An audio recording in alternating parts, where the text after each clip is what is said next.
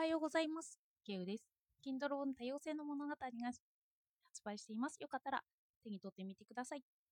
今日は武器になる法学講座の昨日の続きで2回目をやっていきたいと思います。今日は義参照を読んで私が感じた法学と哲学の違いを述べていきます。まずは裁判はこのように行われるということを話していきます。まず、どんな時に裁判になるのかというのが載っていました。裁判ができるものというのは、法令を適用することによって解決ができるというのと、権利義務に関する当事者の紛争、こういうものを解決するときにできるらしいんですよね。そこで、法律はいくつあると思いますかという本の問いがあって、その本の中での答えは約2万個でした。この2万個の中からベースを作って、権利義務に関する紛争を解決すると考えます。ただ、あの特別法なども作っての2万個だそうです。民法なのでは1050条の条文があって、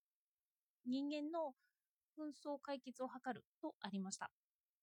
私が社会の中で何か不満に思っていれば、その中にそれに関した方が2万個もあれば見つかりそうですよね。それで社会規則にのっとって考えるときに法的三段論法を本では紹介していました。法解釈を前提として事実認定、それに当てはめるという3段階を踏みます。法解釈が大前提、次に事実認定があって、それに当てはめるというような論理学にちょっと似た考え方をするそうです。そして本ではこの法的三段論法を説明するにあたって、あの例題を説明していました。なのでちょっと物語形式にしにしてラジオでも聞けるように簡単に言いたいと思います。ある男の人 A さんがいて、多くの財産を親から受け取っています。でも、親からの財産を受け取ると贈与税が高いとなりますよね。それを何とかしようと、A さんは住所を海外に移しました。そして法の適用外の条件を成立させてから親から財産を受け継ぎます。そうすることで高い贈与税の1000億円を超えるお金を払わなくていいことになりました。これに対して国はおかしいんじゃないかと裁判を起こします。国が起こすんですよね。そして結局は A さんはその1000億円を払わなくてよくなりました。実際の法律に当てはめたときに A さんに贈与税を支払わなくてよいという法律にがあったからなんですよね。で、税金は法律の定める要件を満たす場合にしか課すことができないというのが前提にあります。なので、まあ、こう確定したんですよ。A さん払わなくていいよって。では、国はどうしたのかというと、これに対して新しく判例に基づいた法を作り上げたそうです。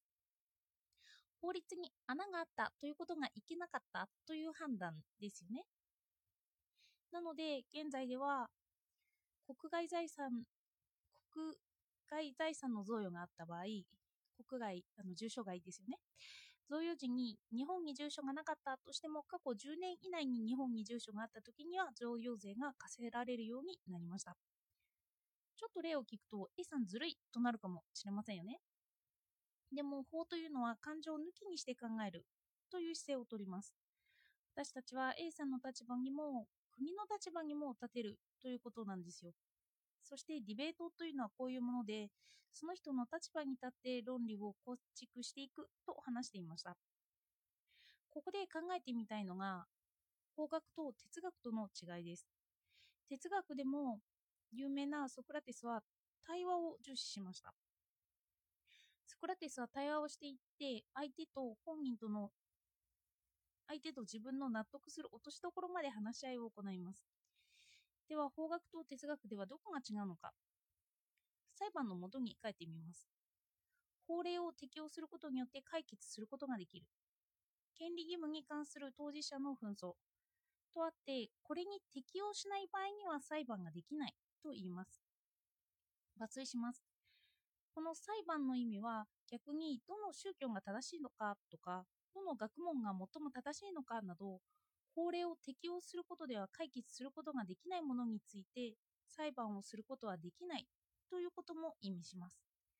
というふうにありました。おそらく哲学の役割については、そもそもの法を作るということに焦点が当たってくるのかなと思いました。まあ、その問題になれば法を作りますし、その法以外のところを考察していくということですよね。A さんの事例を話したときに、私たちはその方法で税金を逃れるなんてずるいと思いましたよね。それに対して新しく法が作られています。それによってそのずるさが解決できるようになりました。この法を作るということに関して哲学が関わってきていて、法哲学という分野もあるのかなと思いました。あの法哲学は、あるべき法ないし、正しい法を探求する学問であるという考え方が一つにあるそうです。今ではさらにその前提とかもまた考える考え方があるそうなので、その中の一つですよね。この場合が先ほどの A さんずるいというのに関わってきそうです。まず、そのずるいという感情があって、そこから法が作られていきます。そして作られたからにはその話し合いにおいては感情を排除していくと考えられます。人は感情の生き物であって、いくら理性といってもその理性のもとをたどっていくと感情に支えられています。法律もそもそもの法ができたことが過去の人の感情に関わっているとも言えるからです。例で挙げた A さんずるいのようにですよね。なので、法からではなくて哲学的な対話でもまず私の意見を言うということが、まあ、感情表示として必要にはなってきます。私の視点がまずあります。そこからソクラテスの問答法を取ると、その意見からその人の不知の自覚、あ、私は何も知らなかったんだというふうに追い込んでいくんですよね。話し合いにおいては、哲学も感情ではなくて論理的な方法をとっています。あなたはそもそもどうしてその意見を持っているのと。こうなってくると、意見を持っていること自体が偏見とも哲学においては思われてきますよね。だから、ソクラテスは言葉を信じていなかったとか、言葉の消滅を願っていたとかも言われたりしています。哲学は前提を疑うので、さらにルソーの一般意思を考えてみます。人は意見を形作ることができない弱い人間。そのことをルソーは前提にしていました。なので、無意識に集められたものが良いものとして一般意思になるという考え方なんですよね。だから、私たちがもし対話を必要としないとしたら、私たちは一般意思を体現できるようなシステム構築を目指す道もあります。対話と一般意思を考えてみました。対話は法学の前提を疑っていく方向に進んで、一般医師は対話を否定して、事実の集大成をシステムによって作り上げるという形をとります。こうやって比較すると哲学と法学の違いが際立ってきますよね。常識を疑っていく哲学にしてみれば、文章で規定させた法律という常識なんですね。常識を作り上げたり、それを検討する法学というのは対極にある場合が、対極にも思えますよね。